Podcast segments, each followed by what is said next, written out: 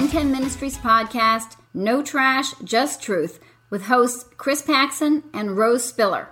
At Proverbs 910 Ministries, we are dedicated to taking out the trash of false teaching and replacing it with biblical truth. Welcome back. Today, we're going to talk about a subject that everyone has had to deal with throughout history. And there's a reason for that, because it even lies at the root of the first sin of mankind. And that subject is envy or jealousy. Yeah, it doesn't really matter what you call it envy, jealousy, or as I've heard some people say, self pity it is definitely an ugly monster and it can have huge effects on our lives and our relationships. But, Rose, before we get into the sinful kind of jealousy, let's first clear up something that sometimes people ask about when they're talking about jealousy. In Deuteronomy 6 14 and 15, it says, You shall not go after other gods, the gods of the peoples who are around you, for the Lord your God in your midst is a jealous God sometimes people are confused about the Bible saying that God is jealous. Yeah, I remember Oprah Winfrey saying she heard this verse at her Baptist church, and that completely turned her off from Christian religion because she's not following a God who's jealous. So that's why she went off to start her cosmic humanism. But lovely. Today, most of us define jealousy and envy in the same negative way. We define them both as covetousness. But jealousy used to imply something different than envy, and it had a positive connotation. Jealousy used to be defined as vigilant in guarding a possession. It came with the notion that there was some sort of rivalry or unfaithfulness that was a threat to that possession. Yeah, much like a husband and wife relationship. If somebody else is, you know, flirtatiously interfering with it, then there's jealousy because it's a threat to that relationship. Exactly. And God seeks to protect his own honor, much like a husband would. He demands and desires his people, the ones he saved, to have absolute loyalty to him. That's why he doesn't allow worship of anything else. It's why the Israelites were to destroy or expel anyone or anything pagan when they entered the promised land, like Exodus 34 13 to 15 says. And I'll read that. You shall tear down their altars and break their pillars and cut their asherim, for you shall worship no other God, for the Lord, whose name is jealous, is a jealous God.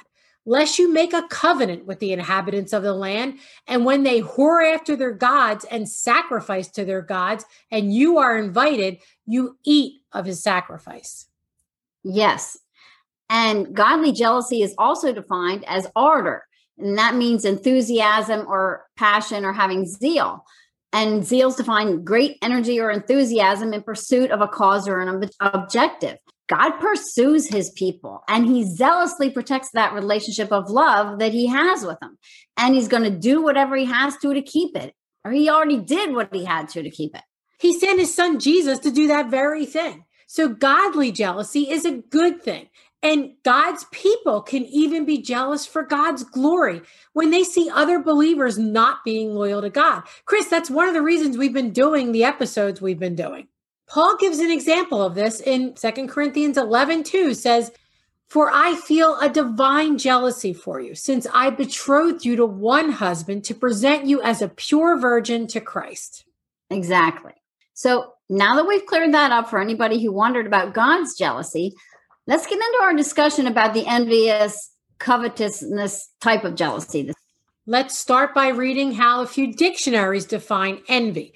Webster's dictionary defines it as painful or resentful awareness of an advantage enjoyed by another, joined with a desire to possess that same advantage. And here's another definition a feeling of discontented or resentful longing aroused by someone else's possessions, qualities, or luck. And just to say, we don't believe in luck, but we're just quoting the dictionary here. I knew you were going to say that. Yep, you're right. So both envy and jealousy basically mean to covet today. The 10th commandment found in Deuteronomy 5:21 says you shall not covet your neighbor's wife, you shall not covet your neighbor's house or field or his manservant or his maidservant or his ox or his donkey or anything that belongs to your neighbor you know, basically somebody has something that's better than you, or they have something that you don't have at all, and you want to have it too, whether it's money or looks or position at church or a boyfriend, or whatever. It can be almost anything. That's right. It's what played a part in original sin. Satan mm-hmm. tempted Eve by telling her that God had something that she didn't the knowledge of good and evil. And of course, there's more to what he told her than that. But it's obvious that she didn't like that God had something, knowledge, that she and Adam didn't. Exactly. And through that temptation, Eve's gaze was turned away from what God had given them, and their focus suddenly becomes what they didn't have. So, what did they do, they ate from the tree and it affected relationships all relationships Eve's and God's, Adam's and God's, and Adam and Eve's relationship with each other. Yep. Jealousy can have a huge impact on our relationships. One of the examples, uh, and I'll give that one now, is 1 Samuel 16.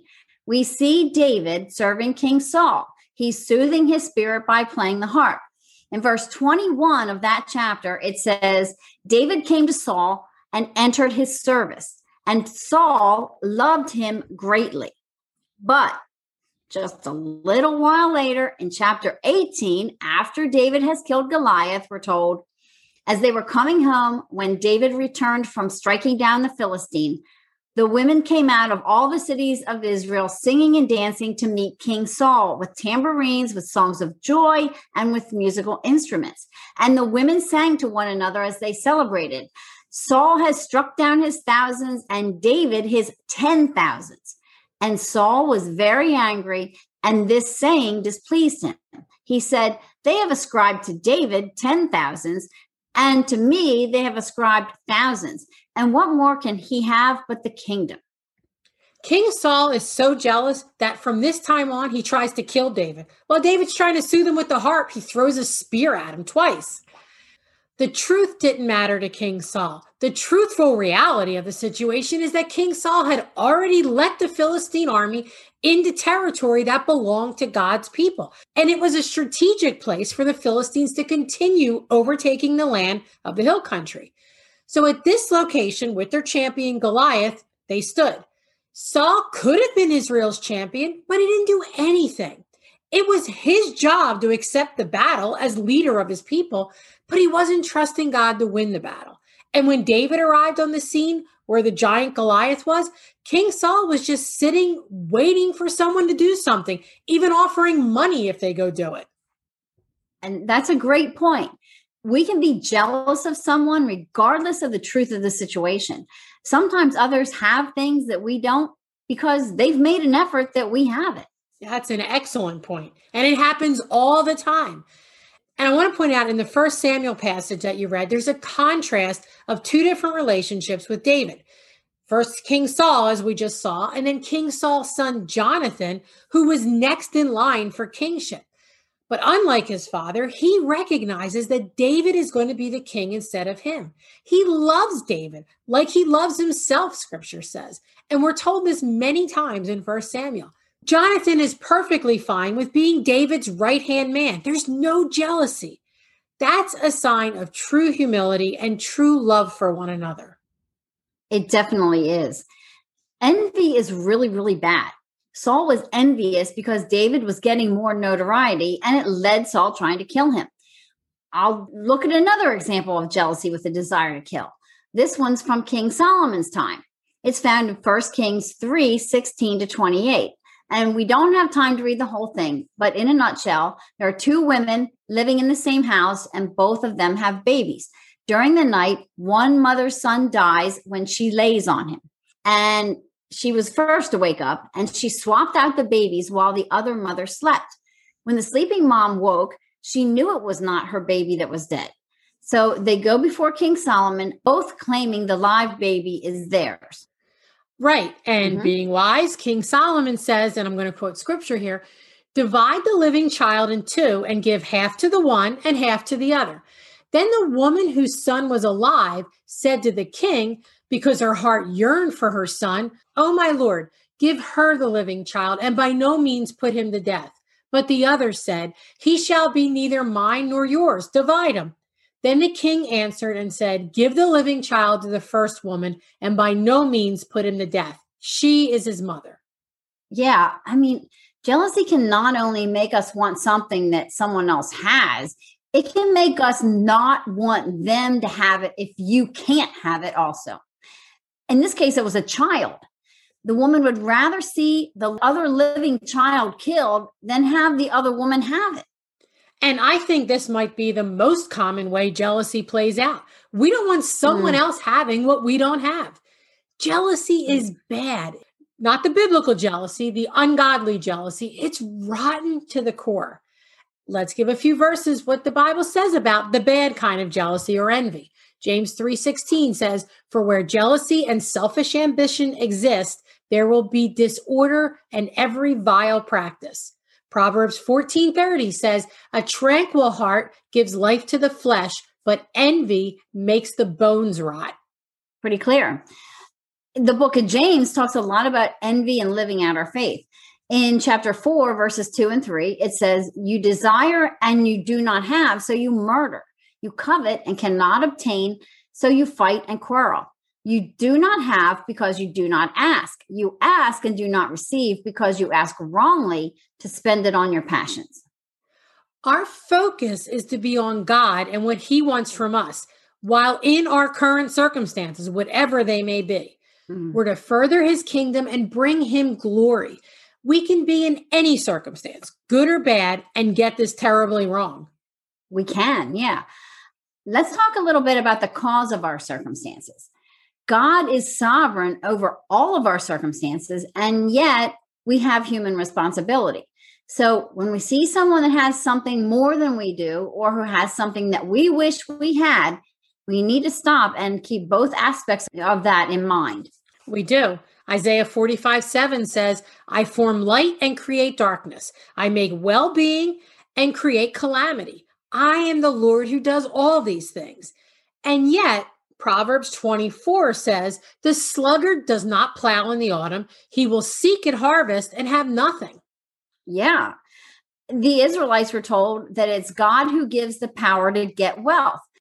It's God who chose who was going to be king over Israel. It's God who causes the rain to fall on the saved and the wicked. And yet, verses like, you know, the one from Proverbs that you read, or Proverbs 10 4 or 21 5 and other verses show us the human responsibility side of things. It's not an either or, it's both. Right. And we have to recognize God's sovereignty in our position and accept that. We have to get where we're content. And there's a difference between complacency and contentment. We have to be content.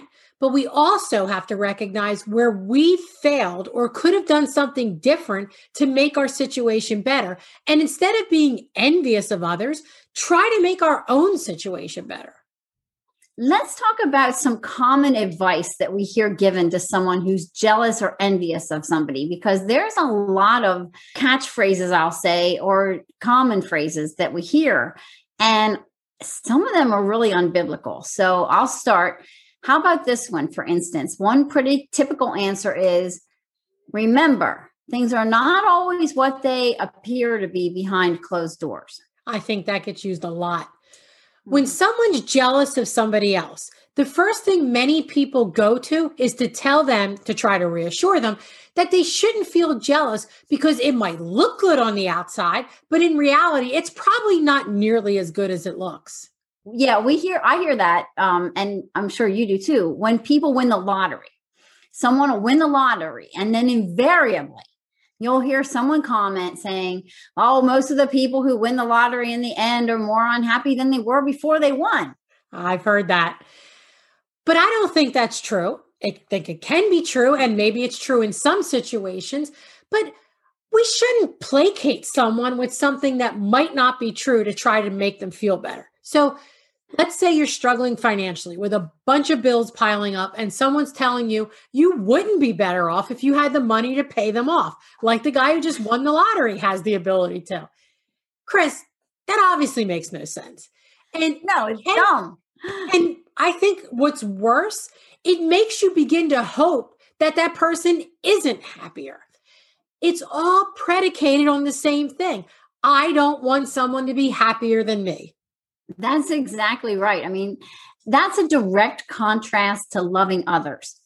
First John 4 19 and 20 says, We love because he first loved us. Whoever claims to love God yet hates a brother or sister is a liar. For whoever does not love their brother and sister whom they have seen cannot love God whom they have not seen.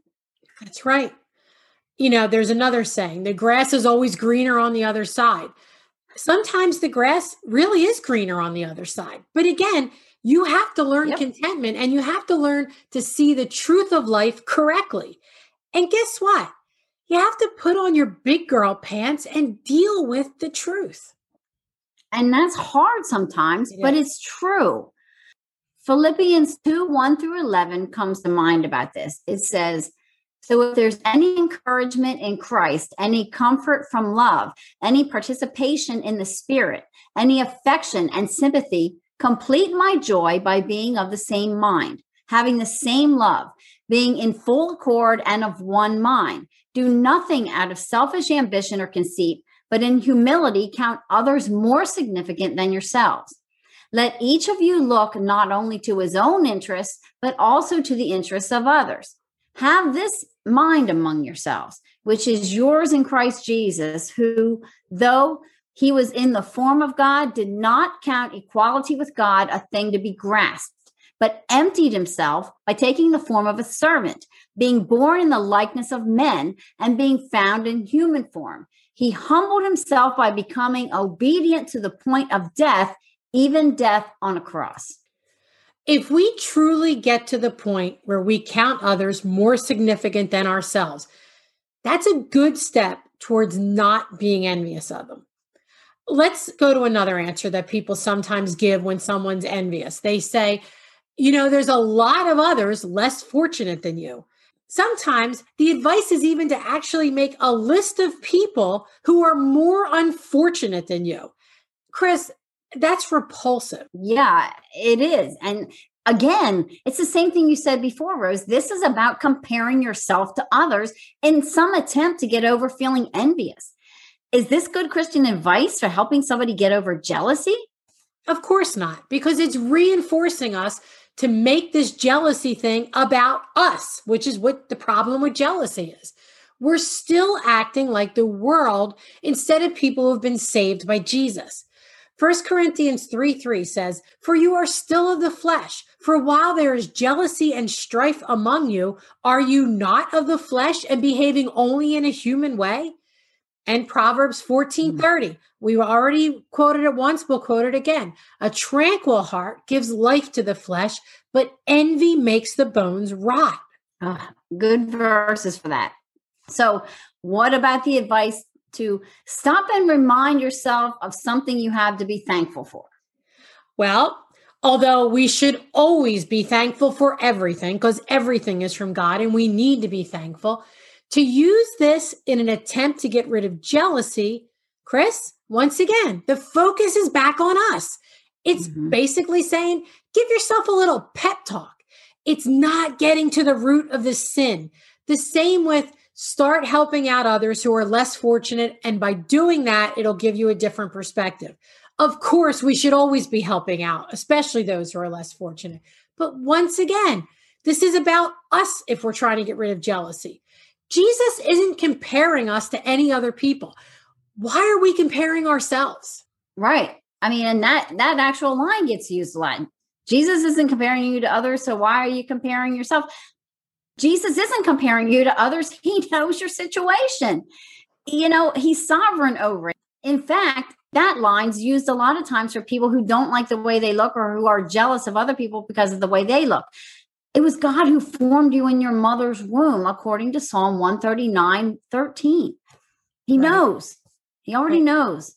And I mean, let's be honest here. If it's about your looks and you're saying, oh, I'm a little jealous because I'm not as good looking as this person, and someone says, well, Jesus isn't comparing you, it's not exactly a very encouraging response. uh, yeah. I mean, all of these, if you really think about them, shouldn't be that encouraging. And it's no. sinful in the way that it is encouraging. That's sinful. I, That's it's, right. It's That's convoluted. Right. That's right. So and anyway. this all leads into something we said earlier that sometimes jealousy and envy are referred to as self pity.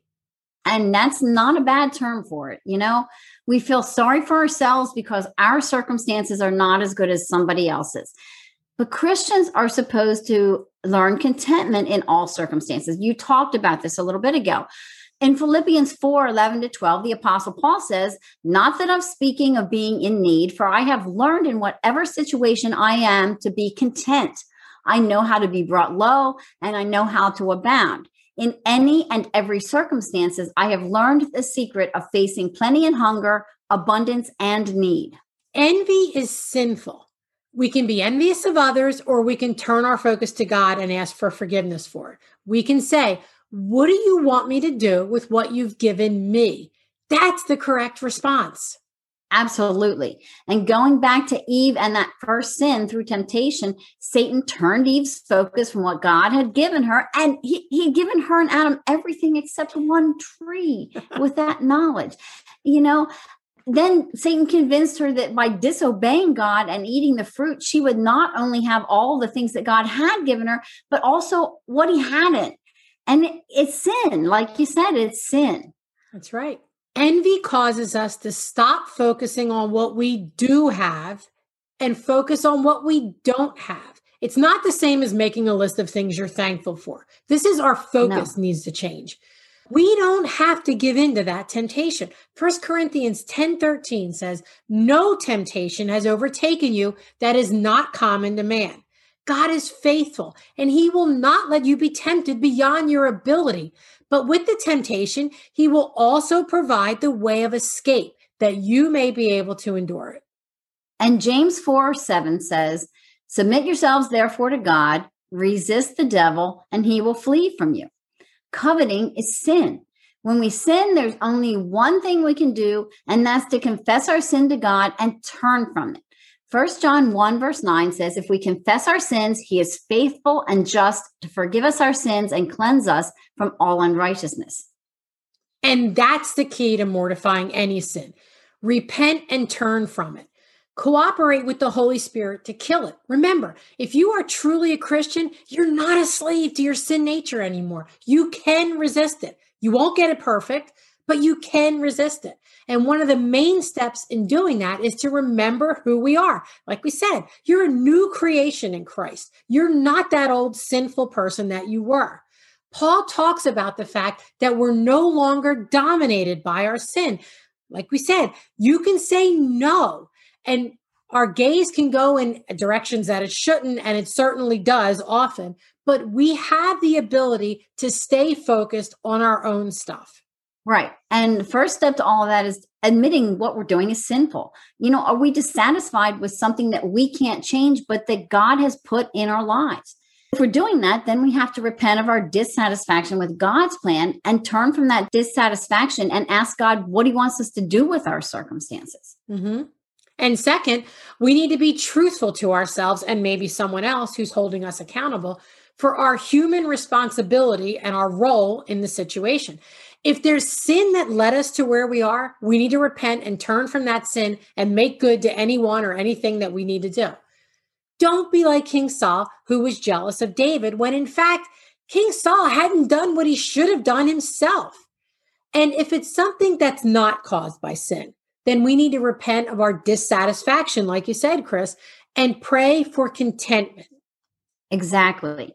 And, you know, remember, Christ died for our sin don't just remember that the penalty has been paid, but remind ourselves that a penalty had to be paid. And I'm not saying that you should stay feeling guilt, but I say that in hopes that the realization of our rescue from God's wrath will result in thankfulness that leads us to a different behavior.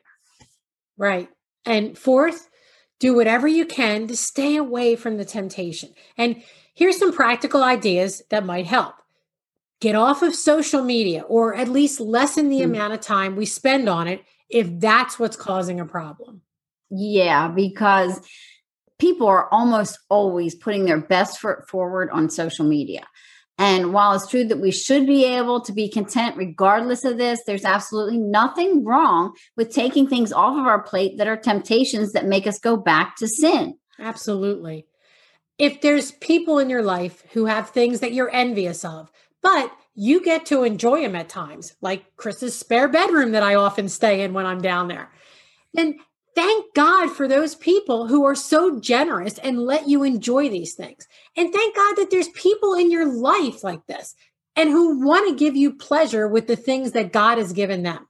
Yeah, that's a great point. I know you're jealous of my cats, really. Here's just another tip you know, stay busy. Trying to grasp for things that we don't have or constantly desiring them and never being able to get them is not fulfilling. You know, it's good to keep your body and your mind busy. Otherwise, we'll just dwell on stuff. But what might happen if we looked at what we had, the small amount of money we have, the position we're called to a church that seems kind of mundane, the job we do on a daily basis, and we ask God to help us use what we already have for His glory? That sounds like that would be a great start. When we focus on what we don't have and what others do have, it robs us of the ability to see that God is good all the time.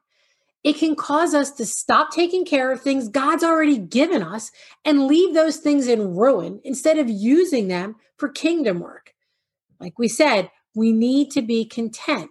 So, Chris, how do you suggest we become content? I'm going to read the same verses I read before and, and finish them out this time. In Philippians 4 11 to 13, Paul said, Not that I'm speaking of being in need, for I have learned in whatever situation I am to be content. I know how to be brought low, and I know how to abound. In any and every circumstance, I have learned the secret of facing plenty and hunger, abundance and need. I can do all things through him who strengthens me. That's what that verse is talking about. Learning how to be content in all situations. Not that you can go out and run a race if you've never run in your life. I think Paul tells us, you know, in that last line, what we need to do.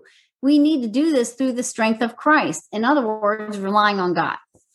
And I think any martyr or Christian who's been persecuted or spent time in prison would say that is absolutely how they got through. Paul himself was given a thorn in the flesh to keep him from being conceited. Most commentators think this was a kind of illness. Paul pleaded with God to take it away three times, but the answer he mm-hmm. got was, My grace is sufficient for you, for my power is made perfect in weakness.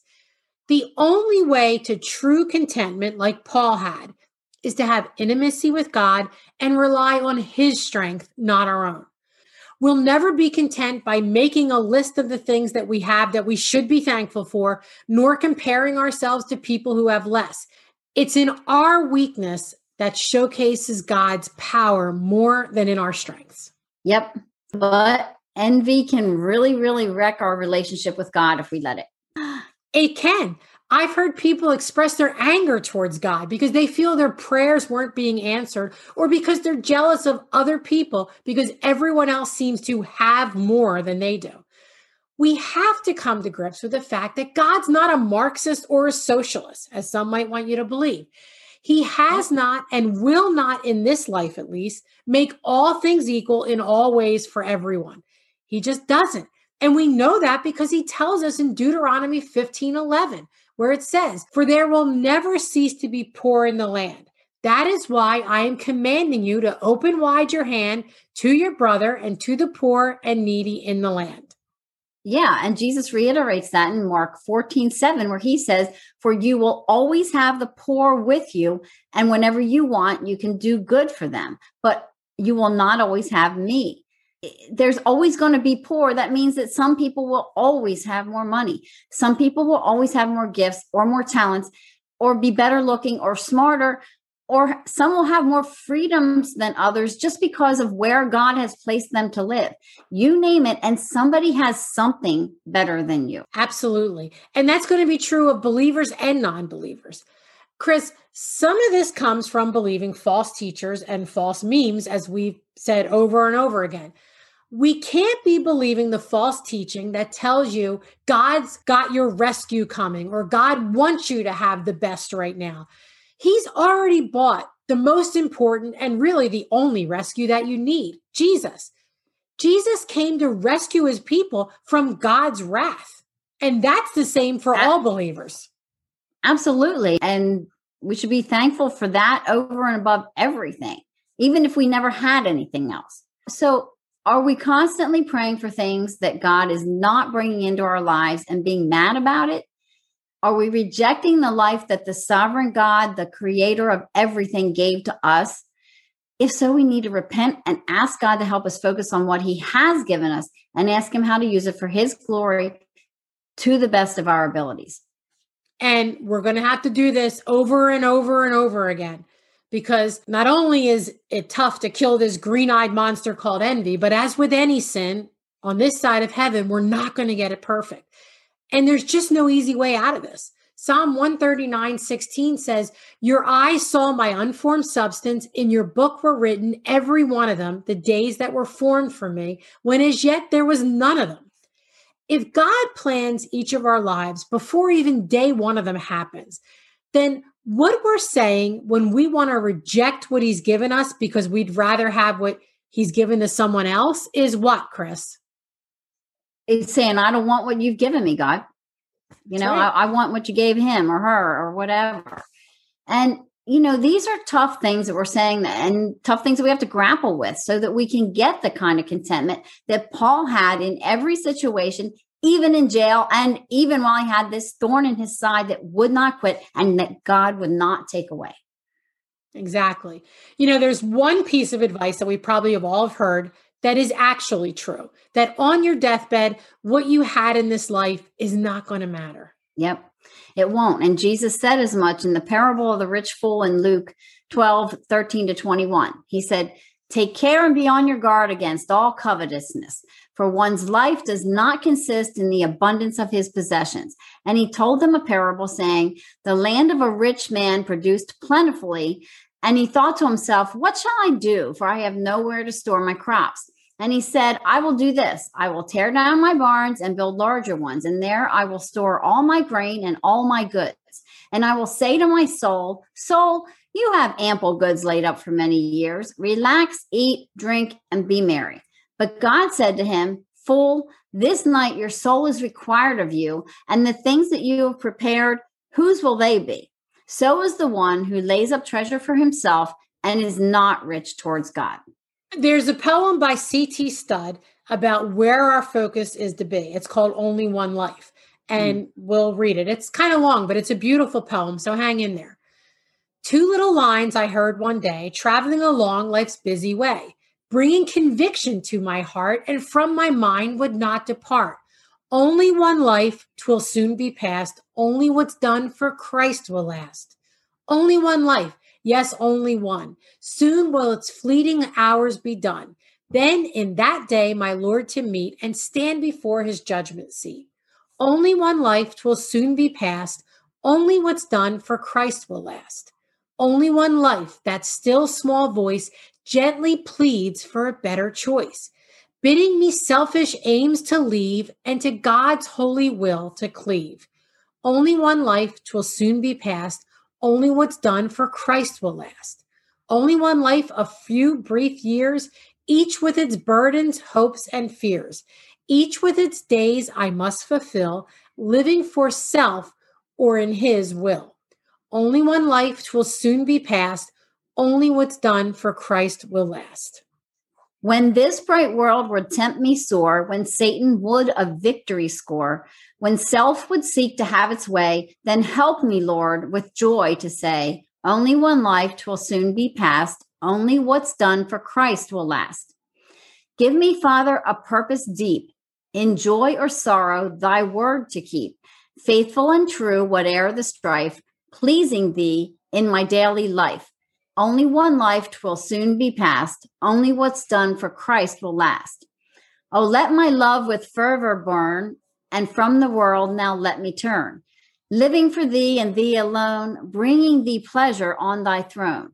Only one life will soon be past, only what's done for Christ will last. Only one life, yes, only one. Now let me say, thy will be done. And when at last I'll hear the call, I know I'll say 'twas worth it all. Only one life, twill soon be past. Only what's done for Christ will last. Beautiful. And that's all we have time for today. Thanks for listening, everybody, and thanks for joining us today. Stay tuned for our upcoming book news and other information that we have going on. And check out our Proverbs 910 Ministries website. It's been completely redone by Chris. Have a blessed day, everybody.